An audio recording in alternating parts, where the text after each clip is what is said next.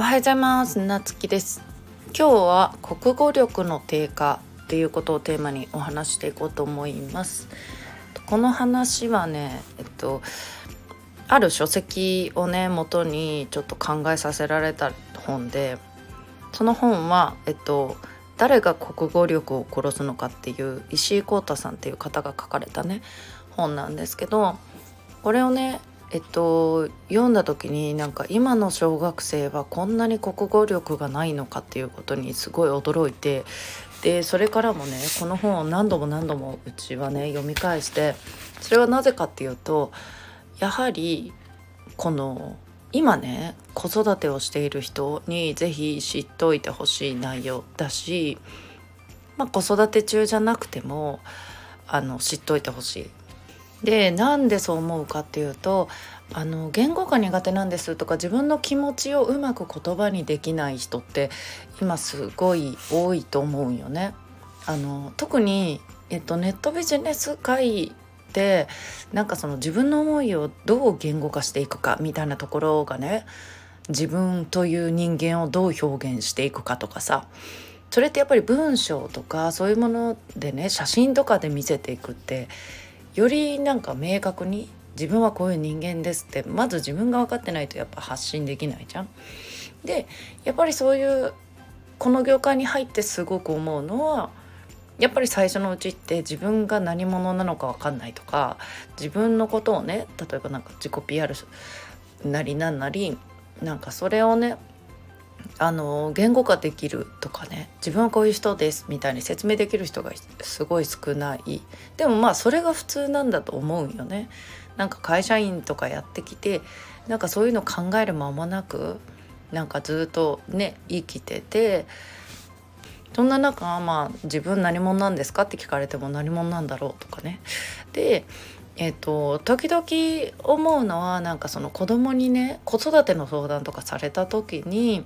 あのなんでこれやりたいのって聞いてもいややりたいからとかさまあ例えば習い事とかね。例えばなんでこの高校に行きたいのって聞いてもいやなんとなくこの高校がいいと思ったとか。でなんかその理由もないのにみたいなことをねなんかそんなねあの私立の高校行きたいって言われたってねみたいな相談をされ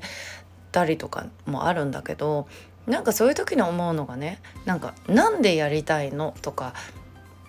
ね子供のうちってさ例えば何でこの習い事したいのって聞かれても例えば友達がやってるからとかさそういう理由ぐらいしかないじゃん。そこでさなんか例えば野球僕が野球をやりたい理由は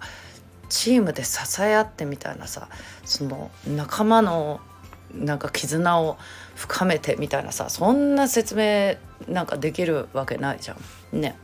だけどこれを求める親が多いなと思う。でこのなぜね言語化できないかとかなぜ説明できない？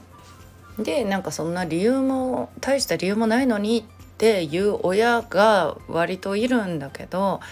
じゃあなぜそのね理由もなくやりたいのかとかさなぜその自分の気持ちが表現できないのかっていうところに注目している人は意外に少ないな。そういう親が少ないなと同時にまあ例えばその会社の上司にしてもなんかそのできないことをね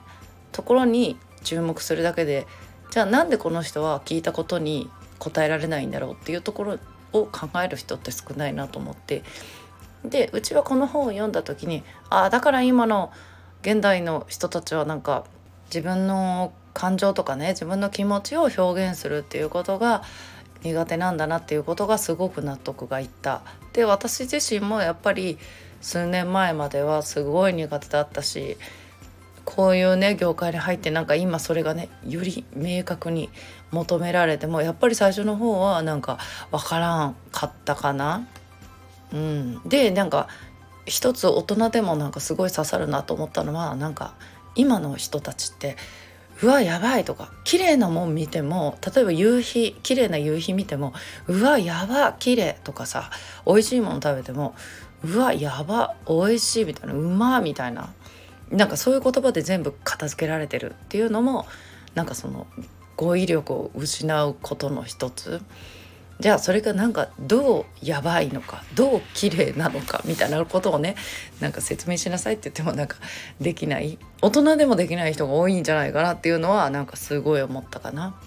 でまたこの本のねあのまだこの感想はまだまだ続くんだけどあまりにも長くなりそうなんでまた続編でお届けしていきたいと思います。ということでね皆さん今日も素敵な一日をお過ごしください。またお会いしましょう。